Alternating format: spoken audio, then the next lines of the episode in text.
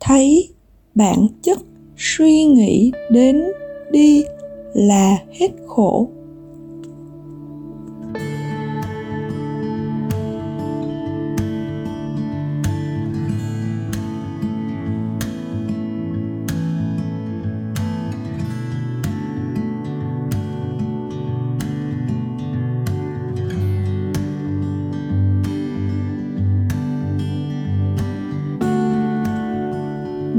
Thông thường muốn hết khổ thì có thể khống chế nội dung của suy nghĩ bằng cách đổi suy nghĩ để hạnh phúc.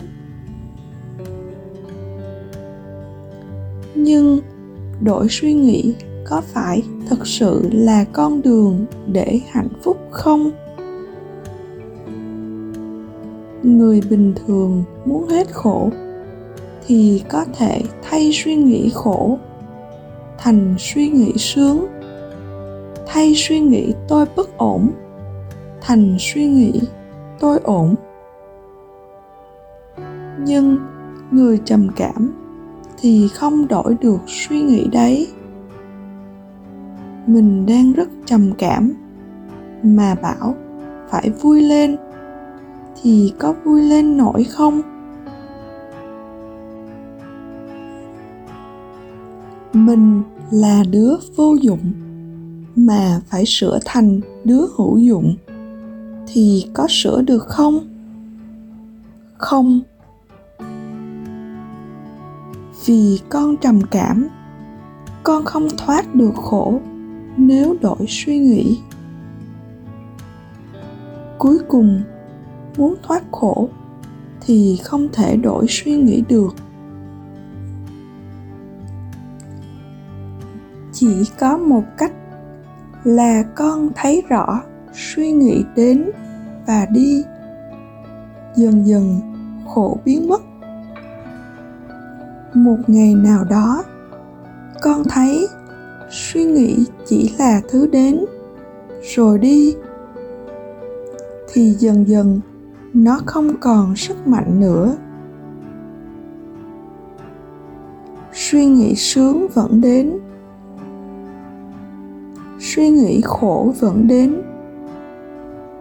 Nhưng con không còn bị ảnh hưởng bởi nó nữa, thì con hết khổ.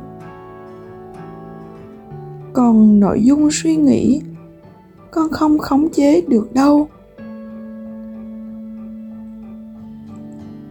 Đấy là con đường thoát khổ cho người trầm cảm con không cần đổi suy nghĩ. Dù các con có trầm cảm đi nữa, thì con vẫn có đủ khả năng thấy được. Bản chất của suy nghĩ là suy nghĩ đến đi như gió thoảng.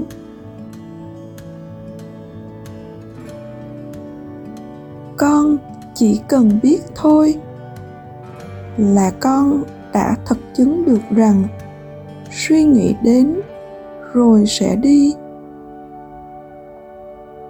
Con chỉ cần duy trì cái biết, con sẽ thật chứng bằng kinh nghiệm cá nhân của con rằng mọi suy nghĩ đến rồi đi. Chẳng có gì quan trọng như con tưởng.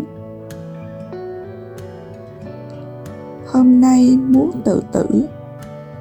Ngày mai lại muốn yêu đương. Có phải cực kỳ vô lý không? Nhưng nội dung thì có quan trọng gì đâu. Suy nghĩ liên tục mâu thuẫn nhau. Nhưng đặc điểm chung của nó là đến, rồi đi sạch.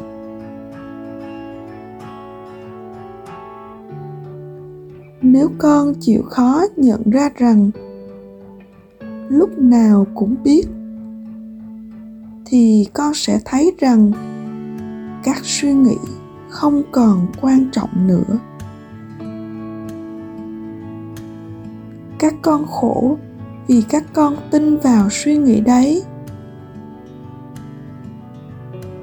Nhưng khi nó đến rồi đi, con mới thấy rằng là nó chỉ đến, rồi đi mà thôi. Thế là hết khổ. Người trầm cảm là đi con đường đấy. Một phát thoát tất cả các suy nghĩ đau khổ, vì tất cả khổ của các con nằm trong suy nghĩ. Trích buổi nói chuyện, phòng xoáy trầm cảm và cách tập biết. Hà Nội, ngày 21 tháng 12 năm 2020